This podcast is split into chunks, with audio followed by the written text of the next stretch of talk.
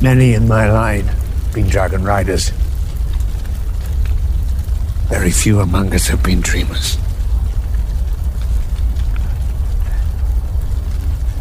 What is the power of a dragon? It's the power of prophecy. The hour is too late, husband. When Rhaenyra was a child, I saw it in a dream. As vivid as these flames, I saw it. A male babe, born to me, wearing the conqueror's crown. I so wanted it to be true, to be a dreamer myself. I sought that vision again, night after night. But it never came again. I poured all my thought and will into it. My obsession killed Rhaenyra's mother. Viserys. I thought Rhaenyra was the way out of my abyss of grief and regret. That naming her heir would begin to set things right. Oh, it did. I never imagined I would remarry. That I would have a son.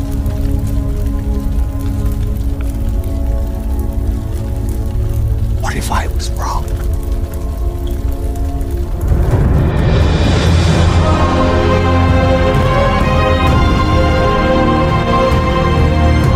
Providence, Rhode Island, welcome to The House of the Dragon with Mary and Blake.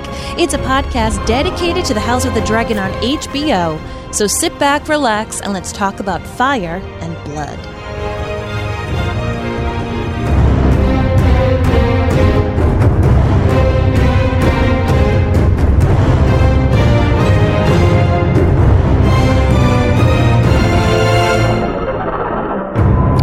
My name's Mary Larson. My name is Blake, and there's one thing I know about good old King Viserys.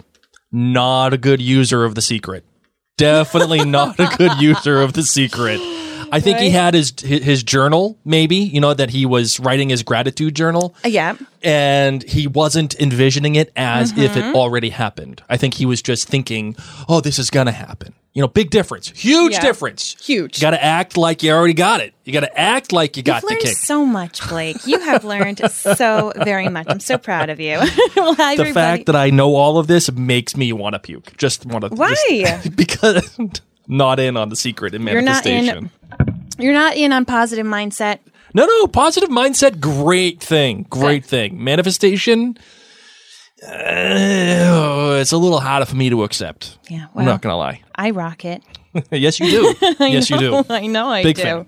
All right, everybody. So, of course, we're chatting about The House of the Dragon. We had a crazy episode take place this weekend. We wanted to let you know that this episode of House of the Dragon with Mary and Blake is sponsored by MinuteWithMary.com. If you are someone who enjoys either makeup or skincare or both, I wanted to invite you personally to my beauty website. In addition to podcasting and being a mom, that is the other thing that I'm very passionate about, helping people feel more confident and creative. So thank you, MinuteWithMary.com customers, for making all of this possible. All right, let's get into the show.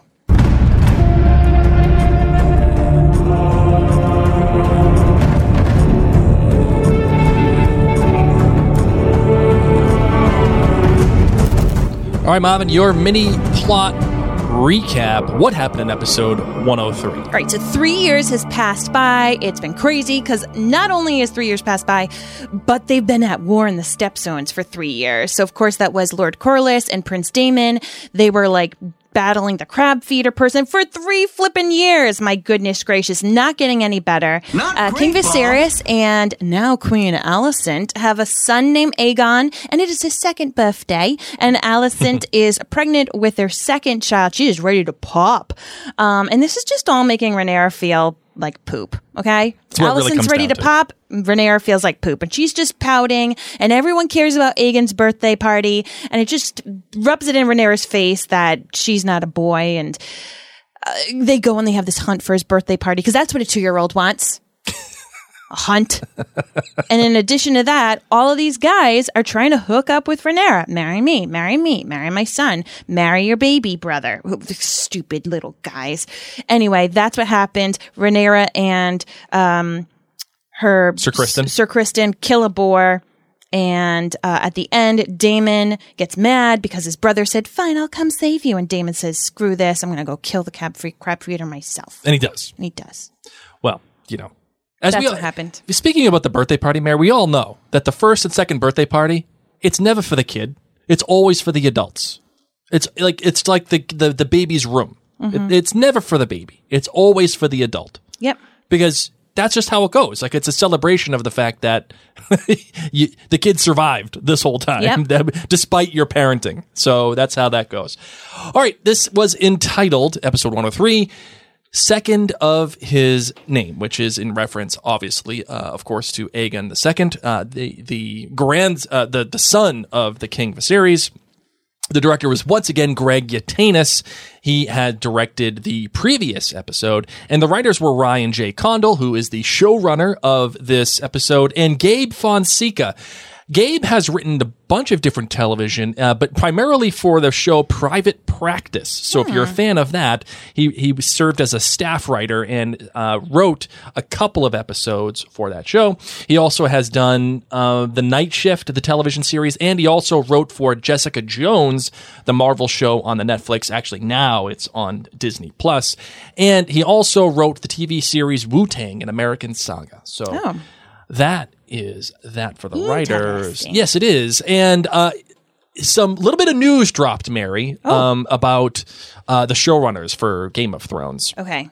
And I wanted to go over this, actually, before we get into our flame ratings and do all the other stuff.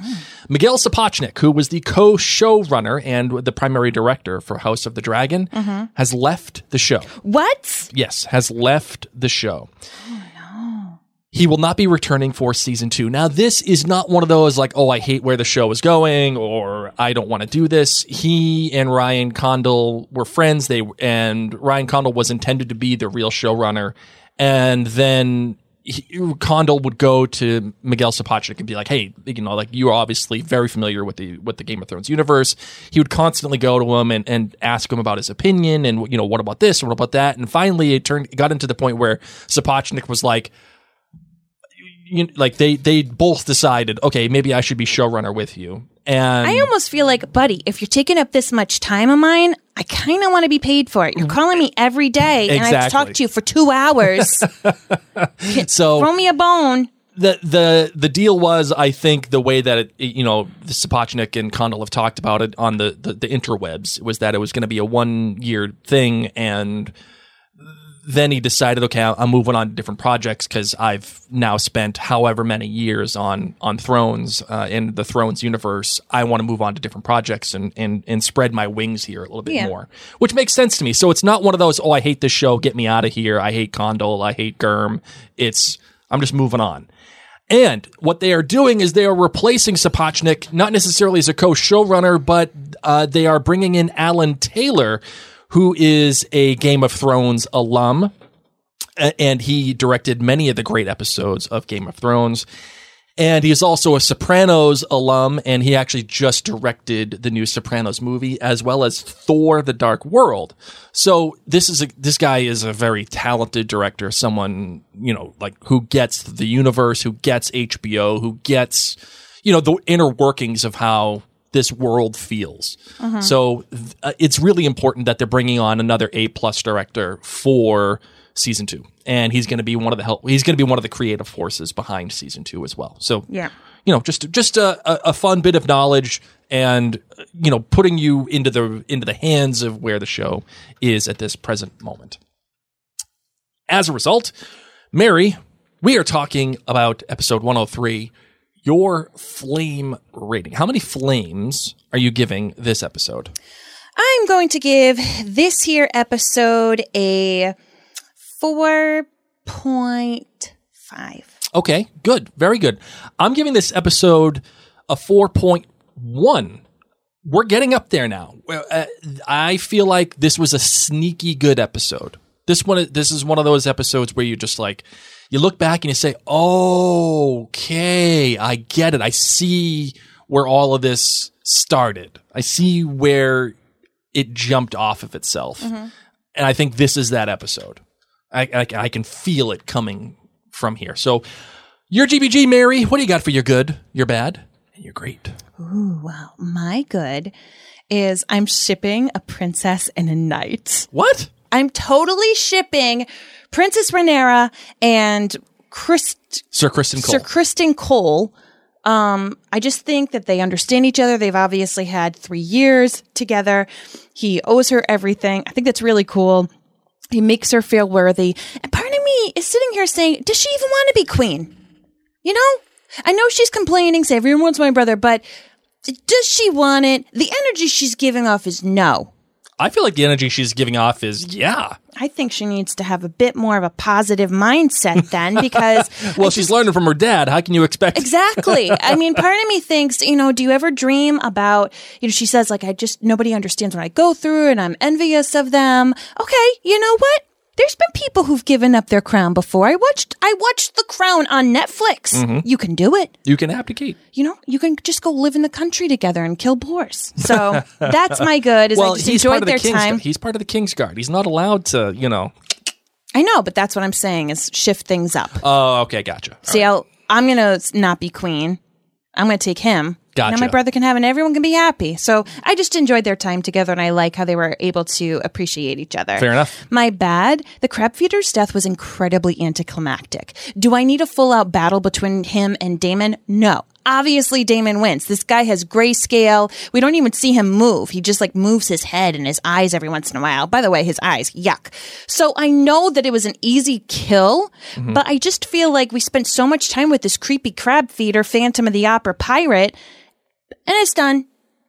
Maybe they've been fighting for 3 years. There's no backstory. Who are these pirates? Why are they so mad? Why do they want to hang out in these caves? What are they fighting for? Like all of this has gone on. Well, they're fighting for the Triarchy. For what purpose? To take over the Stepstones and that whole area, the Why? Free cities, and run their own thing. Why do they want it? Because they want the trade routes. They want the trade routes. Well, I could have used a little bit more. Okay, I just feel like I wasted my time on a boogeyman. Maybe he was too busy listening to the music of the night. That's what I feel like. I just feel like he was a boogeyman that someone eventually had to get rid of. Yeah, but isn't that cooler? No. You don't think so? No. Oh, I want to have this conversation. And then my great is the scene between Viserys and Princess Rhaenyra mm-hmm. when he's telling her, I'm not going to make you marry someone.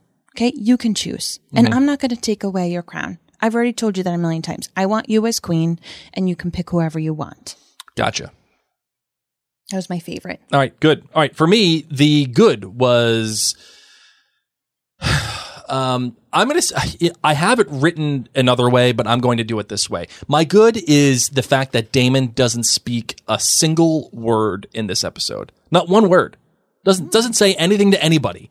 He just shows up, gets the note, looks at it, reads it, beats the hell out of the guy, which, by the way, loved that move from him. Mm-hmm. It's a little Kylo Renny, but I'll take it. And then he just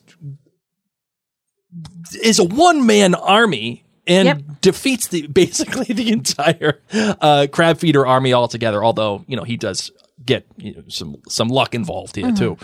But then he takes out the crab feeder. And again, just doesn't say a single word. His actions define who he is in this episode. Mm-hmm. And in doing so, he has thereby created a myth. That is awesome. Agreed. My bad is not necessarily the reconciliation with Rhaenyra, which is your great Mary, mm-hmm. but it's the fact that we get another reconciliation with Rhaenyra. It feels like a same plot beat that we had in the last episode. And how many times are we going to be able to do this, right?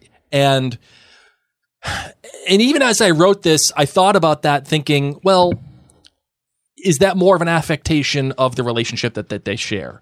Is it something that she is a teenager and she's going to just constantly fight him and they're going to constantly have to make up and that's just their relationship?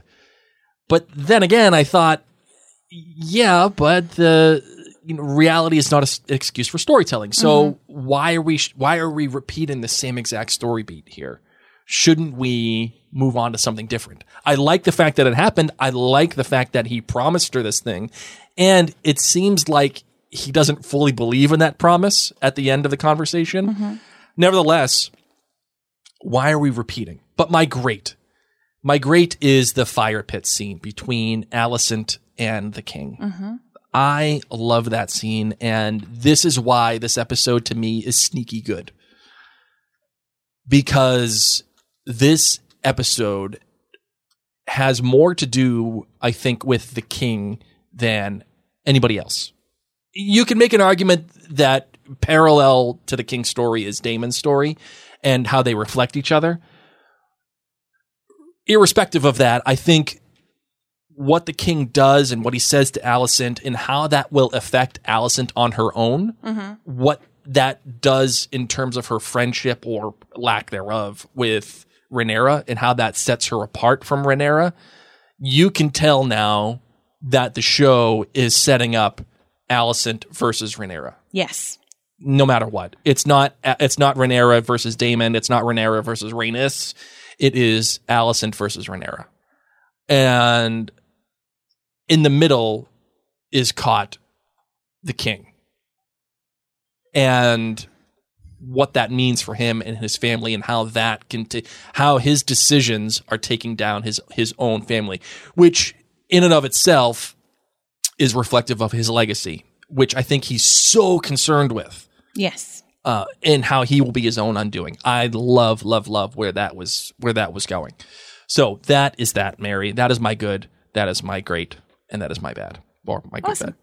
We know what you're saying. Yeah. We know what you're saying. All right, you ready for the small council feedback? See what everybody else said? All right, let's do it. His Grace has many cares. He entrusts some small matters to us that we might lighten the load. We are the lords of small matters here. Starting things off is Shannon Ripshear. She said, I hated Daemon in the first episode. I hated him a little less in the second.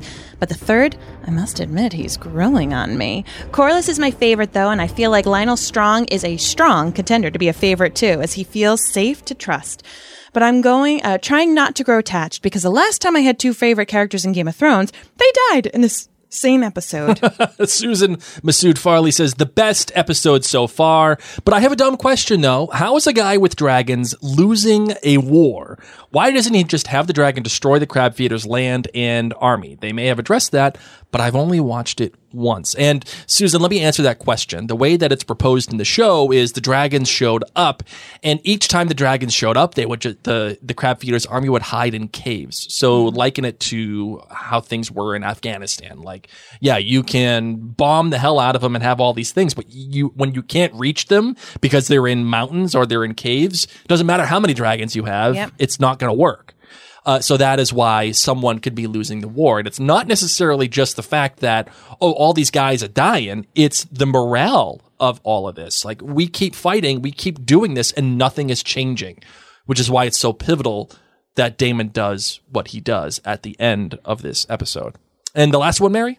And the last writer in for the small council is Miss Whitney Owens. 5 flames. This is the TV I've been missing since Game of Thrones ended. I mean, I have chills. I had tears at one point. I was cheering the entire episode, and I feel bad that this is what the Rings of Power has to compete with, because it has been such a good television. Such good television. All right, we also have some voicemails. You ready for this too? Sure am. Let's do it. Hi, Mary and Blake. It is Gloria. I'm really enjoying House of the Dragon, but if I have to give it a score of 5 flames. This was a 4.5 to me. I think we're going to get time jumps in almost every episode. At least that's what it seems like. As for the performances, the actors who portray the king in Otto, and he'll be middle finger to me from now on, are the standouts of the episode. Okay, Viserys, after 3 years, you're going to finally do something to help your brother. Daemon's like, no effing way. I'm taking him down, and literally sprints into the mountain and comes out with half a Crab Feeder. It was pretty gross, but look cool. I wanted more of the Crab Feeder story. He seemed to just be there to give Daemon something to do. Seeing another dragon, Sea Smoke, was great, though. I think his writer is Lenore, the son of the Velaryons. The battle scene was wicked good, but how many arrows were coming at him at the same time and only 2 or 3 hit him? He's a great fighter, but certainly not the Flash or Superman. I would have loved to see that fight between Daemon and Crab Guy. Jason Lannister, trying to woo Rhaenyra's dude. Back off. She is not interested. He has a lot of cojones, or as my family likes to say, gulanachis. I like the whole Ser Criston and Rhaenyra dynamic. They're cute and clearly getting closer. Mm-hmm. I do like the princess went to town on the boar. Nice touch. The white. Well, looks like she got cut off there. Sorry, Gloria. But I appreciate everything that you're saying. And Mary, I think this is when I want to have this conversation, because Gloria brought it up. And you seem to bring it up too, which is you wanted more from the crab feeder. You wanted to know more about him. You wanted to know like a little bit more of a backstory. My contention, and I honestly believe this isn't like, just for the sake of conversation. Part of me just likes the fact that that he's there, and you just know that he's there. You know that it's a problem. I guess my problem is that if this was later in the series, later in the season, later in the series, I would have listened a little bit more. But to have this person, this issue pop up in the initial 2 episodes, when I'm just trying to figure out who the main players are. Mm. I'm meeting so many people, I don't even know how to say all of their names. I'm trying to figure out where people are going, who's good, who's bad. I feel like it got lost in the shuffle. If and what they told us, oh, he's fighting because he wants the land, because it's a trade route. Like, I'm not paying attention to you. I'm pretty much Team Viserys in regards to let's just focus on what's going inside my own walls, mm-hmm. my own 4 walls. Yep. So...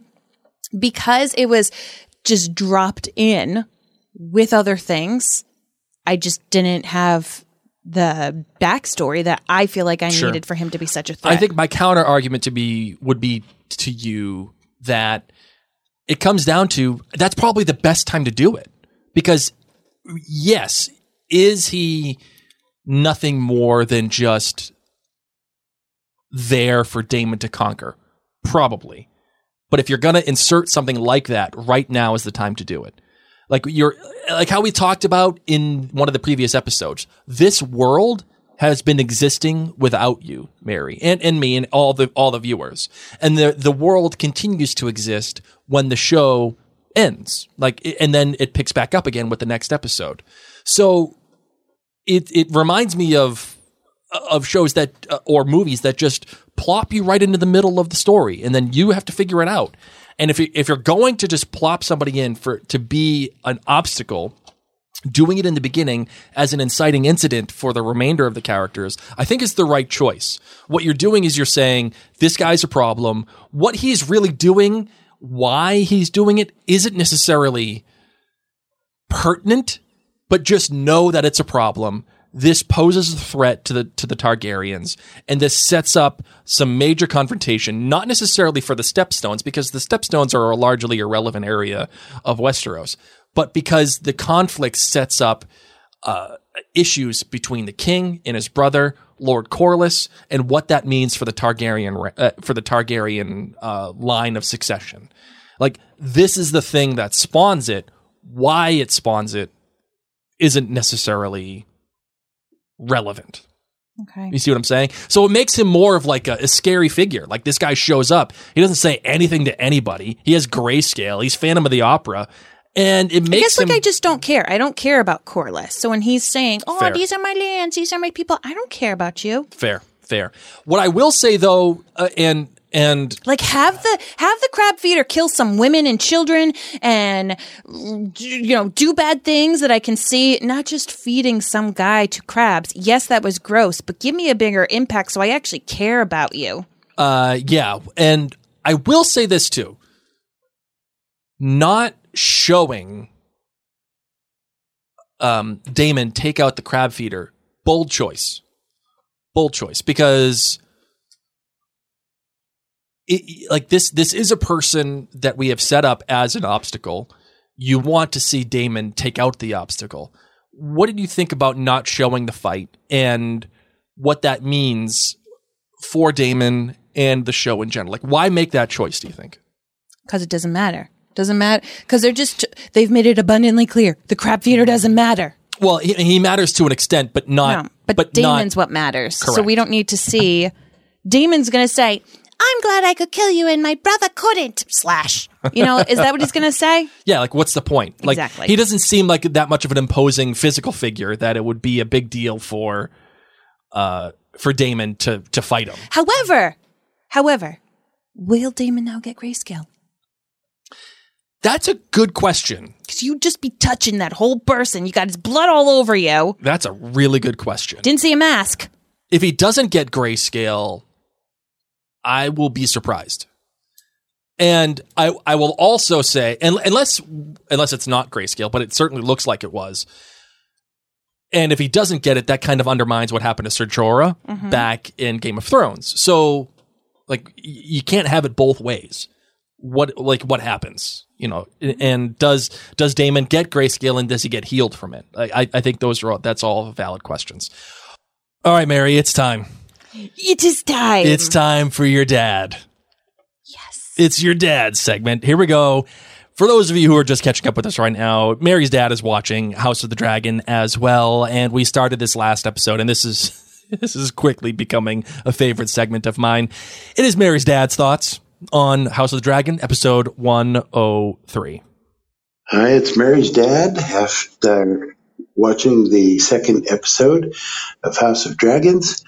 I thought it was pretty neat that Prince Daemon came through as a superhero. They sent him out basically on a suicide mission to draw the enemy out of their caves, and he was pretty impressive in what he did. I was a little bit sad to see him kill the crab feeder right off the bat. I was kind of hoping that guy would be around for a few more episodes. He was pretty interesting. So now he's going to come back as the great hero. And if I had to make a prediction, I would bet that they're going to try to pair the princess up with the prince. So he gets to eventually be king, but she gets to be the heir and the next in line for the throne. So that's my thoughts on it. I hope everybody has a great week. Thanks. Mary, your thoughts on your dad's thoughts. Me and my dad are on the same page. We needed more crab feeder, okay? Needed a little bit more. A little bit more? Yeah. Well, what do you think about his hot take here? His hot take about Daemon and Rhaenyra getting put together. This is how royals do it, man. I think my dad's onto something. You know what? Bam! Just like that. A winner! I think he's right. I'm down for it. I think this is the way that it's going for. Thank God my dad didn't marry me off to my brother. Oh no, that'd be bad news. That would not have gone well. That would be bad news because that means you wouldn't be with me. I know, and you wouldn't be listening to this podcast. No, listener. And it'd be kind of gross. Well done, Dad. So, okay, Mary, we talked about the crab feeder and we talked about how you needed more of him. I'm over it. Yeah, I agree. I'm kind of over it too. I mean, he is an obstacle. The obstacle has been solved, and the show is moving on.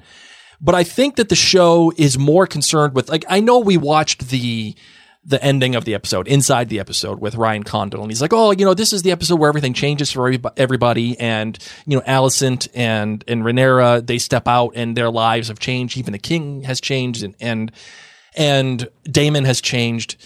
But even though there is this great dichotomy with Rhaenyra and Aegon, and how that their succession seems to be intertwined almost, I think the show is more concerned with the legacy between Daemon and Viserys.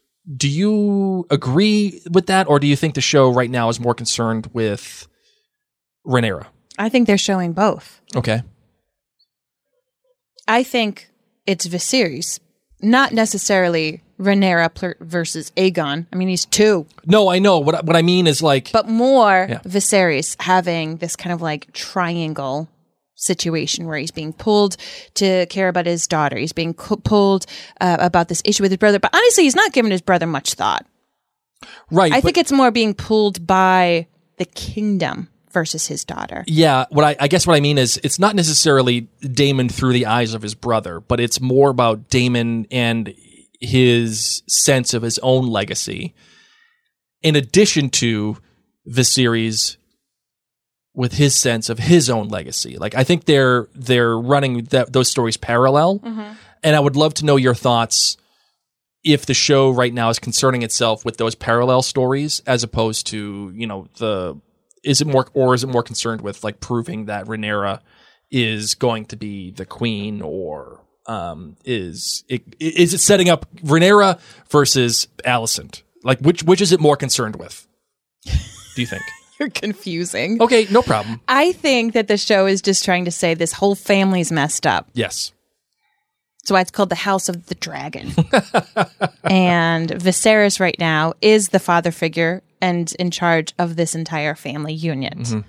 And I think it's showing the difficulties having with his family. I guess I'm struggling with it because the show itself has two distinct storylines happening, and that is the Stepstones with Daemon, and obviously the stuff that's happening with Viserys and the name day for Aegon, and intertwined in that is Rhaenyra.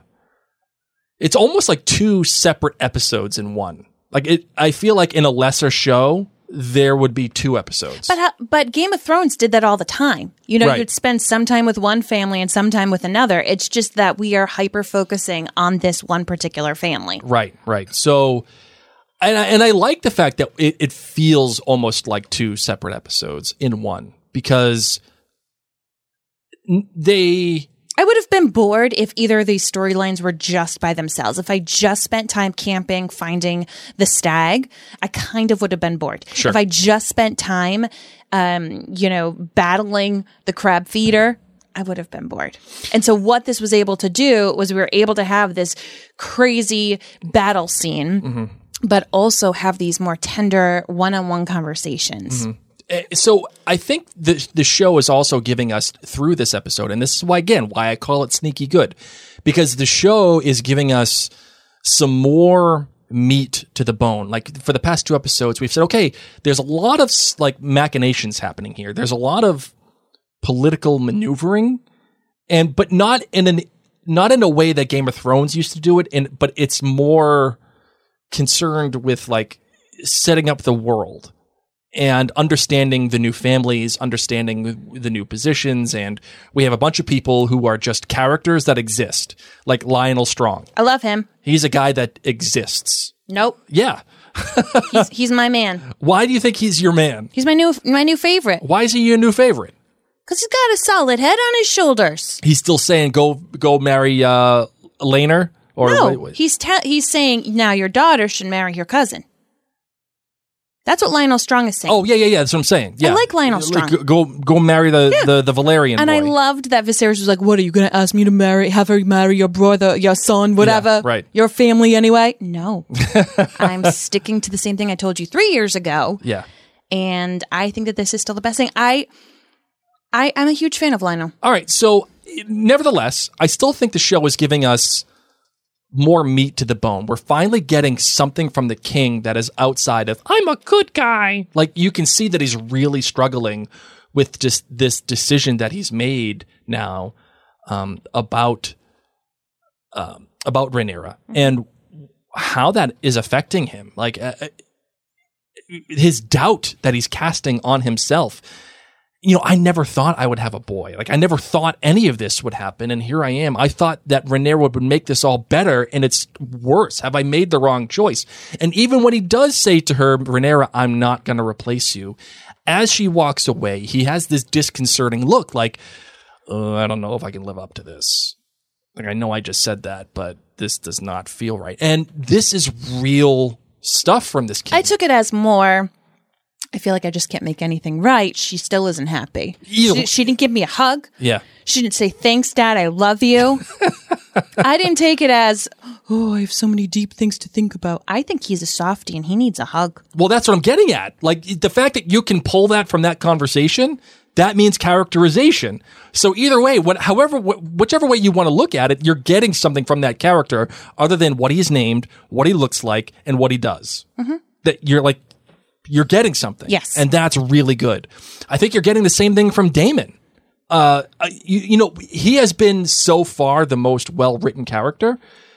That isn't saying that isn't setting the bar really high, because the first two episodes, I think, again, it was struggling with the world and getting us back into the world. But now we finally get this moment where you can actually see something that Daemon is doing that is informed by his emotions, by an actual choice.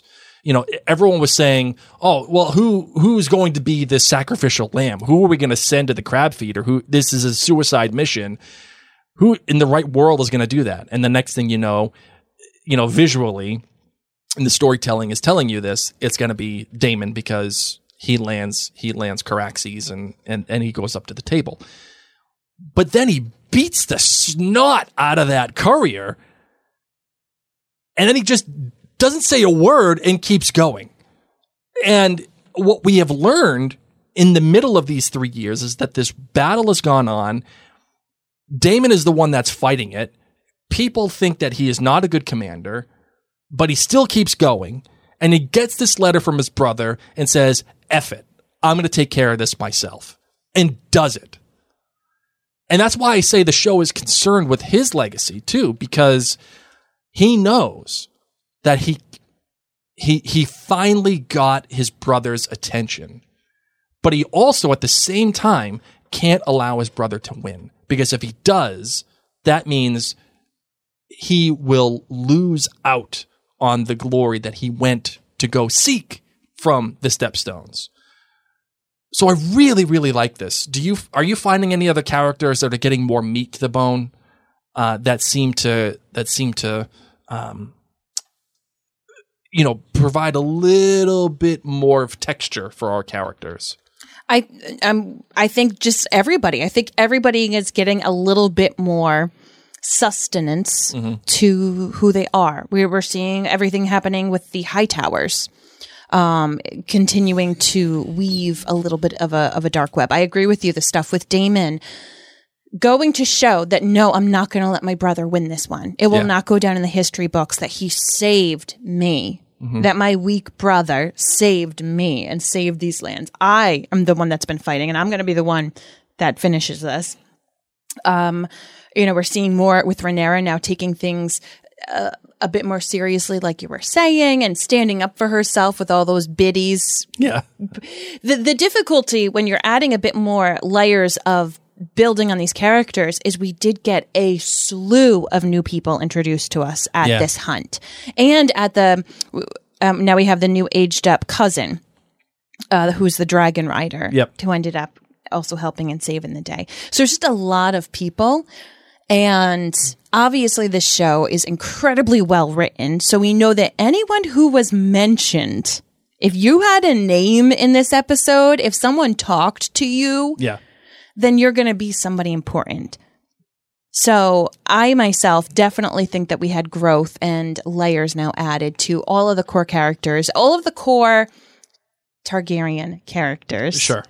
But I also think what was really cool in this episode is we were just introduced to a lot of people, and we have no idea if they're good, they're bad. I feel like I'm at a murder mystery party. Like, okay, is the guy with the crooked foot, is he going to be good or bad? Oh, I have some thoughts about it. I got some thoughts about him. These little biddies who are gossiping, are they going to be good and bad? I don't know. Is the cousin who's now aged up and ready to rock it on a dragon, is he going to be good or bad? I don't even know, but I'm so excited. He's rocking a dragon. Okay, that's all that matters. Yes. That guy is taking that dragon, Sea Smoke, and just ripping people left and right. Yeah, we have some new Lannisters. We have the new cousin. Oh, well, wait, we have the cousin. We have Larys Strong, who is the clubfoot guy. We have Aemon Velaryon, who's the brother of Corlys Velaryon. We got a lot of new people. And we got Hightower's brother. Oh, yes. I didn't realize they were brothers. Neither did I. So there were two brothers on the council. On the small council. One of them is a council member. Otto is the council member. And the new Lannister, But wasn't old Otto's brother? Isn't he in the small council? No, he's not. No, then he has a look-alike, some other old guy. So we got a lot of new members, and Lord Corlys has been replaced by Tyland Lannister as the master of ships. So now we're starting. By the way, I love how the Tyland Lannister was introduced. All you saw was the lion sigil. That's it. Yep. You didn't need to know he was a Lannister. You didn't need to say it. The king just says Tyland, and you see the sigil, and you know that's a Lannister. And all you get is that he is the master of ships now. Yeah, it's so cool. I like how that happens. Mary. Blake. What did you think about the... Oh, well, actually, you know what? I will add another thing about some characterization for another character here. And I want to mention Rhaenyra. Rhaenyra is like... She's an interesting character because she is full of... she's full of piss and vinegar, really, in my opinion. What does that mean for people who don't know? It's just like, she's just fiery, man. She just... Everything gets her up and running, and little things anger her, and little things get her excited, and she's just piss and vinegar. Like, mm-hmm. She's just ready to rock at all times. But I like this sneaky little subtext that we have.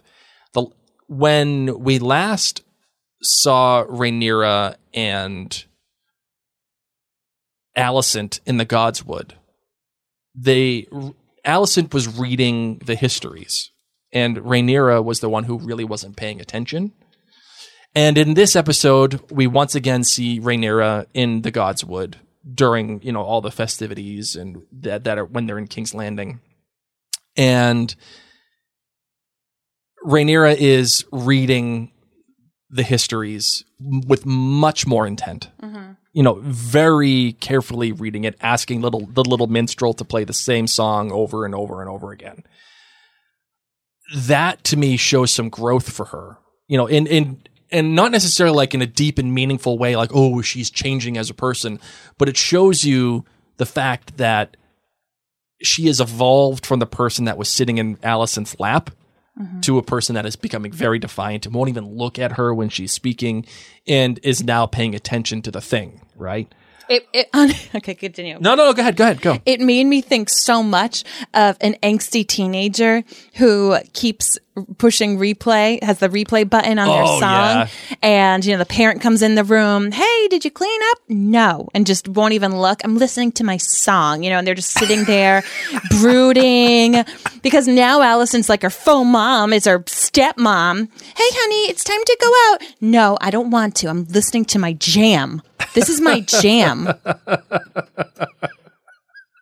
Mom. You know, I absolutely did that. I totally did that. What? I totally like would sit there and just listen to my song. Of course you would. Of course I did. Because you know what? Because we all did. We all did. And if you're sitting there saying, no, I didn't. Yes, you did.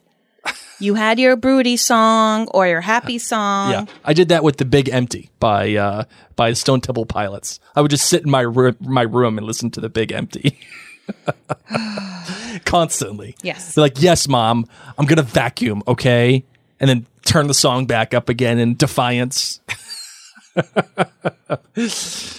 Oh, that's an old cut for you nerds out there. Okay. Anyway, what did you think about the opening? Because I really liked the opening. That felt to me a lot like the Game of Thrones world, where you see the Velaryon sigil on fire, and the guy is being hammered to the wood by the crab feeder, and he's like, "My people are gonna come for you. My princes are gonna come, and we're gonna get you." And he puts the crab on his face, and he's about to get eaten, and then Prince Daemon comes with the dragon. Yeah, save me! And the dragon just stomps this poor guy. I loved that was when I felt like I am in Game of Thrones world. Yes, you are. That felt very much like an ironic beginning, one that, you know, because Game of Thrones, I think, is can be. And when I say Game of Thrones, I don't mean the show, I mean the world, okay? Mm-hmm. The Game of Thrones world can be very dark, and it can be very careless and unforgiving, and almost, you know, I dare say hopeless because of all the things that happen. Mm-hmm. And that to me was one of those scenes that perfectly encapsulated the Game of Thrones world. You got so deep. And in my head, I just thought, and that's why you don't get a dragon for a pet. That makes me think of Arrested Development. Remember the guy that was just like, and that's why you always leave a note. He pulls his arm off. Yep. That's why.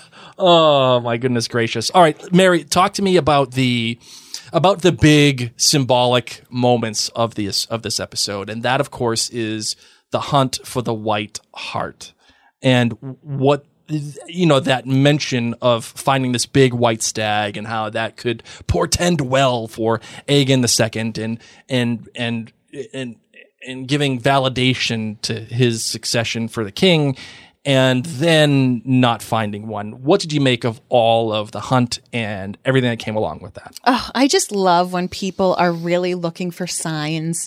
Oh, maybe that's what this white stag is meant to be. And there's just so many other variables and so many other people. And this is what you put your investment in. The country's investment is if you find a white stag or not. You fool. But of course, we get the white stag at the end.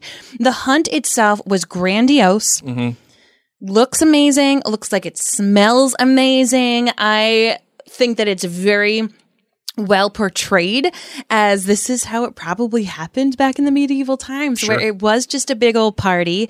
And really, you weren't, as a king, you weren't the one really going out and doing all this stuff. Mm-hmm. They will find the poop, tell you this poop is fresh, yeah, or not fresh. You know? Oh, I loved when the king was smelling the poop and he's like, oh, it smells fresh. And the person's like, yeah, it was a couple days ago. No, a couple hours. Oh, a couple hours ago. Yeah. Which, is that fresh? I don't know. What makes poop fresh? Does that mean in 4 hours, how far could a stag go? Yeah, what is the cutoff point for fresh poop? Yeah, like I almost felt like the guy was telling him, no, you're wrong, man. That's not like a recent poop. That's from this morning. Well, think of it. Like, how far can you walk in 3 hours? A stag? Yeah, so like, how far can a stag go? I mean, you gotta figure in time to like stop, drink a little bit of water. A cheetah goes 30 miles per hour? That's how much the T-Rex goes, right? Well, that's a constant run. But we're not constantly running. I don't know. Maybe the stag knows it's being chased. I'd be running if I heard the horns. But maybe he's like, he's taking some water. Maybe he's eating a couple of leaves. Maybe 10 miles. No way. I'm saying. I will say in a matter of 3 hours, this stag goes at most 2 miles. Two, at most. And then, of course, they catch it because the king doesn't catch it, and they tie it all up. Yeah. And then he doesn't even stab it the right way. Oh, man, which I think works on a couple of different levels. One, in a way that shows how Viserys is an ineffectual leader, mm-hmm, that he can't seem to get it right. Like, his fears are coming true that, like, maybe he just can't seem to get it right. And I think it also indicates that the world is suffering. Like, the Westeros itself is suffering as a result of the king being so ineffectual. Like, you know, the guy stabs it. He says, "Nah, you missed it." And the deer, the stag, whatever, it wails out in pain and suffering. And then he stabs it again and still wails, and that's it. And everybody around him is silent. And those wails just feels like the world crying out in pain, like, yo, what's happening here is really messing things up. And it's just... And even if you try, you give the best effort and you plunge it in there, it ain't going to work. Mm-mm. You know? And, you know, it, of course, I think it means something too, that the Lannisters are the ones that give him, you know, the thing to stab him with, the spear to stab him with, because, you know, the Lannisters are going to become a really important family in Westeros. Correct. But they're not going to be the most effective family in Westeros. They're also not that big of a deal right now. No, they're not. They're a mid-tier family at most. They're a level of Baratheon. And one of the twins is an absolute jabroni. What a clown show that guy is. He does not know proper pickup lines for a princess. I mean, how do you even... But honest to God, though, I give him credit for at least going and giving it a shot. Like, shooter's going to shoot, okay? Yeah, appreciate. You miss every shot that you don't. You miss every shot that you don't take, okay? I'm just saying. And of course, they're twins. Played by the same actor, by the way. They're not actual twins, same dude. Love it. So What? Okay, you're Rhaenyra, all right? And this Lannister guy comes up to you. What do you expect him to say to you? Hey, what's your favorite part to eat of a stag?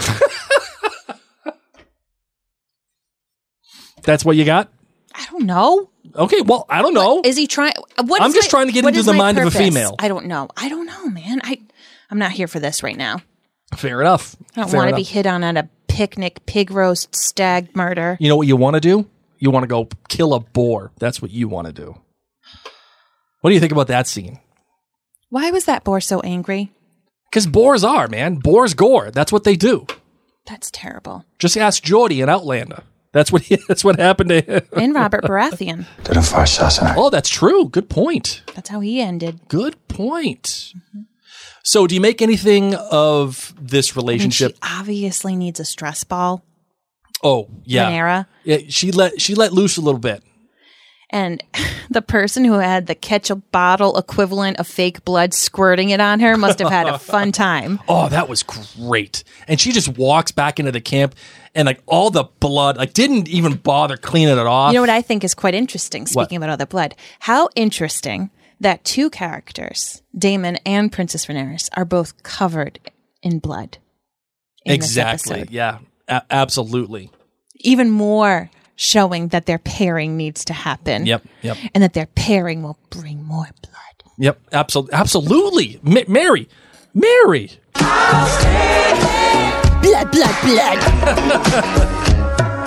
It makes me wanna shout. Blood. Speaking of blood. Yep. Viserys just can't get anything right. God bless him. Yep. He tries, but he fails. He has... Oh, you know what? I can't wait for Rhaenyra when you have babies and then I get to have grandbabies. Yeah, Dad, because that's exactly what I want. I'm still washing the image of Mom dying in childbirth that you made her have and all of the struggle. I can't wait to have a baby. Oh, what was the last thing my mom said to me? Oh, our war is having babies. Like, this is the worst thing and it's hard and it can be scary and dangerous. Thanks, Dad. Yeah, Dad. I'm so excited that you want grandbabies that are going to be the same age as your new babies. Oh, goodness gracious. You know nothing's good. Nothing is good is coming out of it. I love it. It'd be like someone be like, oh, I can't wait for you to get your wisdom teeth out. Won't it be so fun? No. Who have you heard that said, I love getting my wisdom teeth out? Feels great. You know who didn't say that? Me. You want to know why?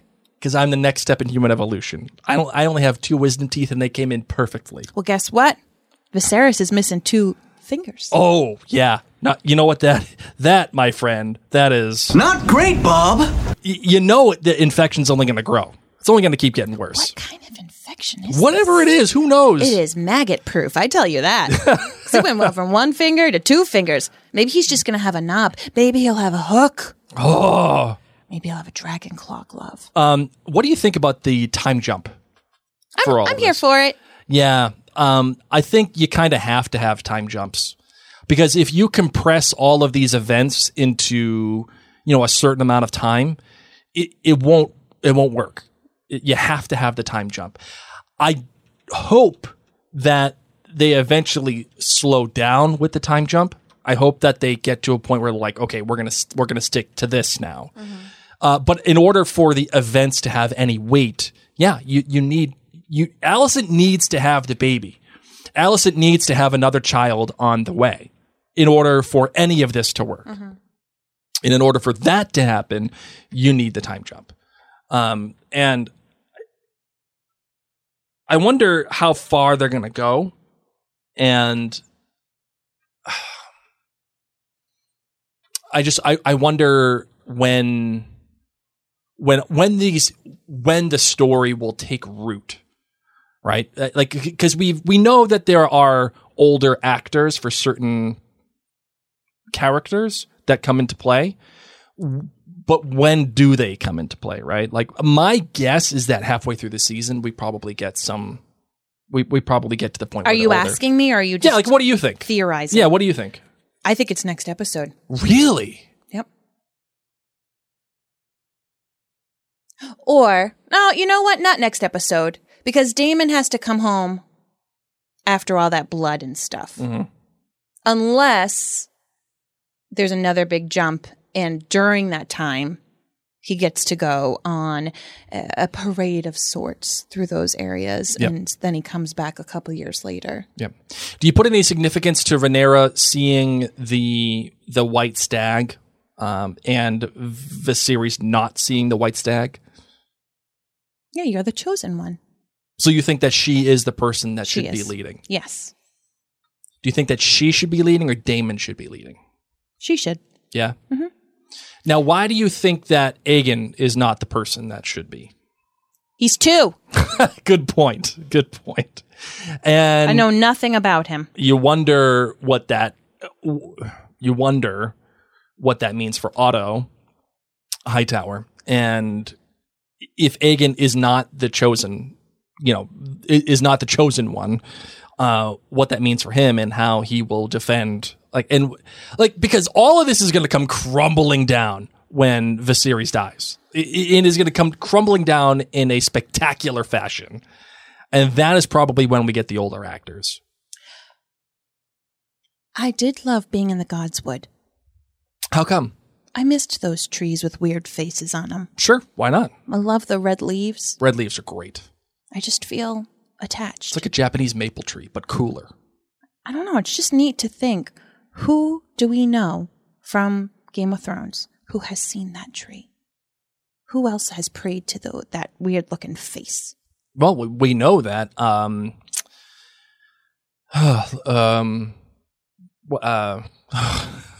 The Eddard Stark, he prayed at those trees.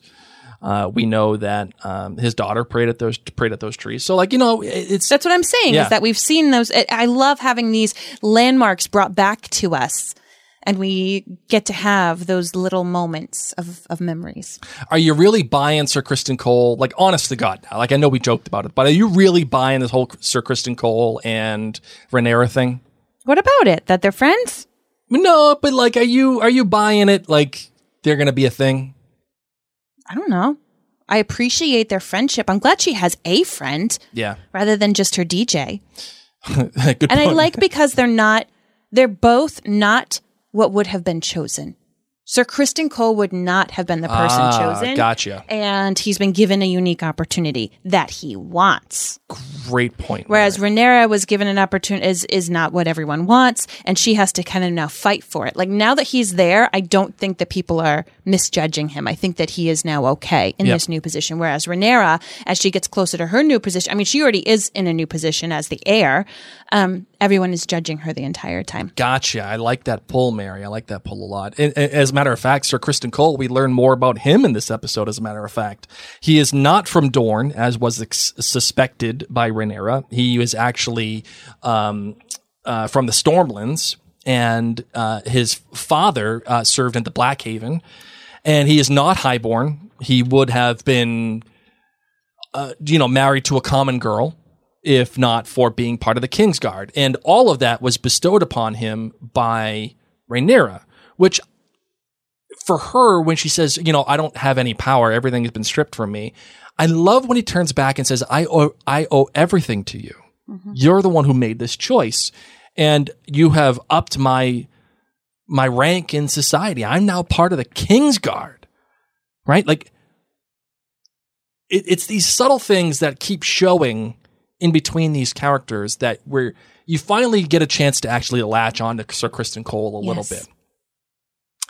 And that's why I'm saying this is the episode, I think, where everything jumps off. Mm-hmm. From here, we get to where we're going. Everything else that's going to happen from here until the end of episode 10, all of that will matter because of what happens here. Mm-hmm. And it's not solely contingent upon this episode. Like there is going to be other things that develop throughout the remainder of the season, but all of it will find its roots here.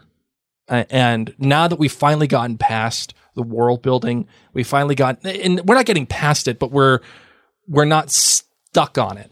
We can start to see little fingers spread out. Two fingers, to be exact. Well, we're missing two fingers, really. Exactly. We're going to find them. You just said we're going to start to find little fingers. Just little fingers everywhere. That's where I put them. So yeah, that's that. You have anything else that you'd like to say about this episode, my love? It was exciting. I still don't love anyone. Yeah, that's actually where I wanted to go with this final portion, which is where are we with the show for you? Because I think your take on the show is really important in terms of the wide audience. I think a lot of people fall where you are, and it's. I think you have a bigger perspective on the wider audience. So where are you with this? Is it better now? Is it still the same? How you feeling? The same. I am watching it because I enjoy watching it, and yeah. I have emotional investment in this world and in these families. And yeah, like you said, wow, you get to see a lion and automatically you're going to know that that's a Lannister. Mm-hmm.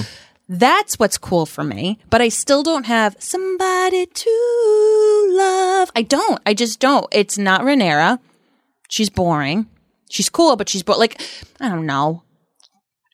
No, it's okay if you don't love her. It's fine. She's stoic. She's stoic. That's what she is. And she has to be. And she has to, I don't know. She puts up this, you know, it makes me think of the women who, when they go into the workplace, they feel like they have to talk lower so people believe them that they're a serious businesswoman. Sure. You know, instead of having a more higher, I mean, she has to change a lot of who she is because of the position she's in. So that being said, I'm not warm and fuzzy for her. Mm-hmm. And I am cheering hardcore for Daemon. I still think that he's my favorite person to watch. I will say that. And my sneaky little bad person, you know, we had this the last episode, you know, who am I excited for, who am I rooting for? Well, I was going to get into that next. Sorry. Yeah. Anyway, but I stand by it. I enjoy it for almost for like the nosiness of it. Mm-hmm. It's not, okay, it is not a trashy reality TV show. It is not that. But I watch it because it makes me feel like that, in the sense that I just want to know. Like, I watched that really terrible show on Netflix, Love is Blind, and then Love is Blind 2. Not good. Not good. But I want to know. You needed to know.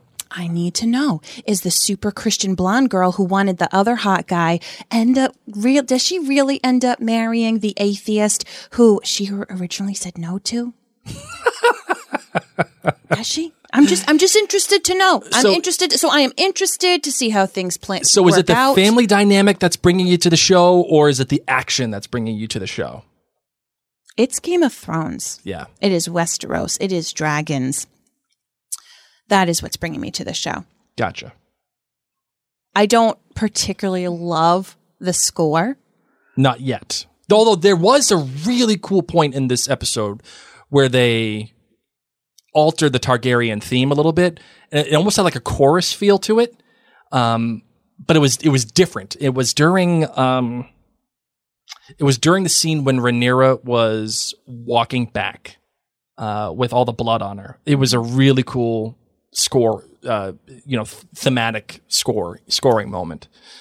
But I'm also going to stick by my point, Mary, that the show is its most electric when Daemon is on screen.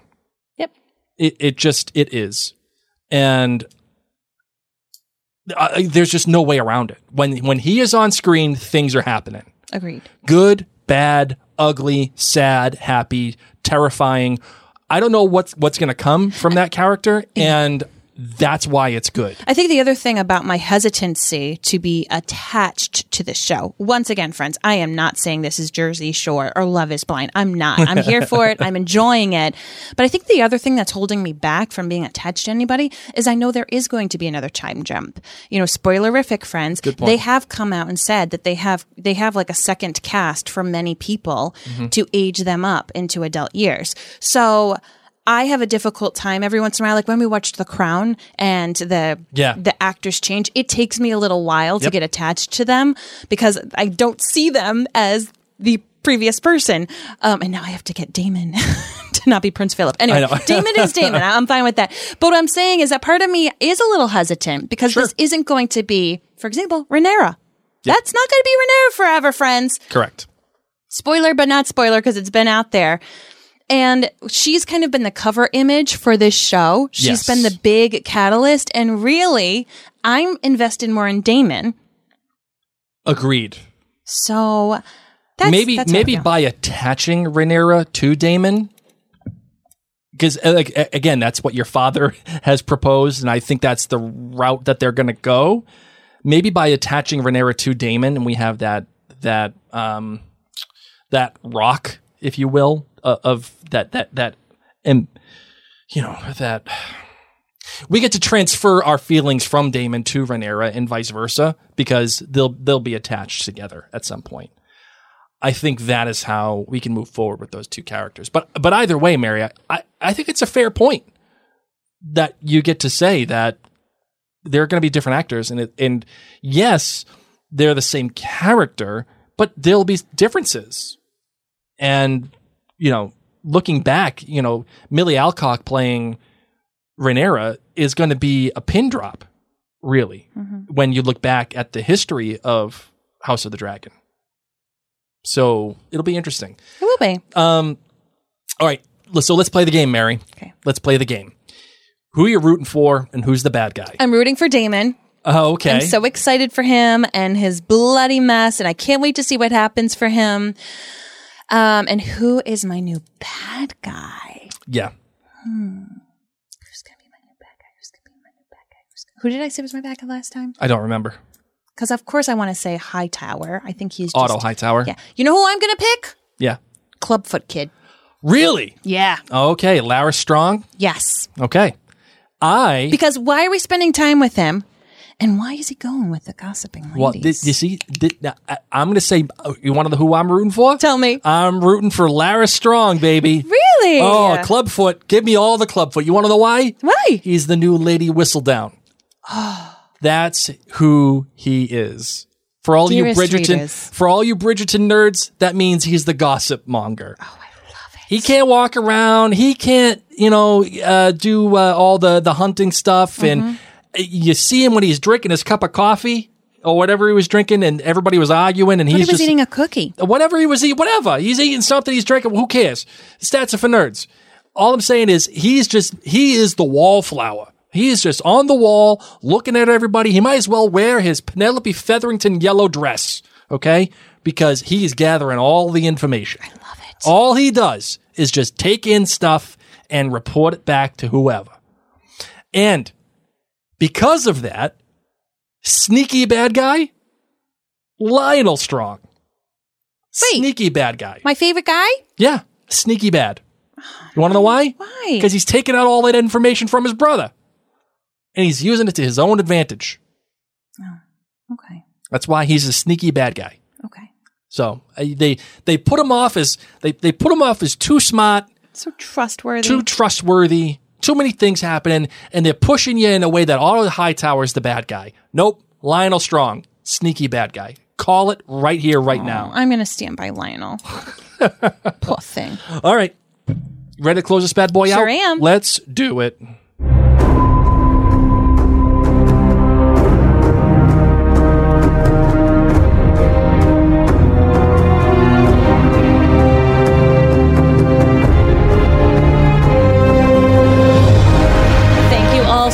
Incredibly much. As we said at the beginning of this episode, this has been brought to you by MinuteWithMary.com. If you are on Facebook or Instagram, I would love to connect with you. All you got to do is search the hashtag MinuteWithMary. And if you are on Facebook, I do have an exclusive Facebook group where I share all sorts of tips and tricks in regards to help you feel more confident with your makeup and skincare. And as a podcast listener, you are entitled to a discounted tube of our favorite mascara. Oh, yes. Just go to MinuteWithMary.com. That's MinuteWithMary.com/discount.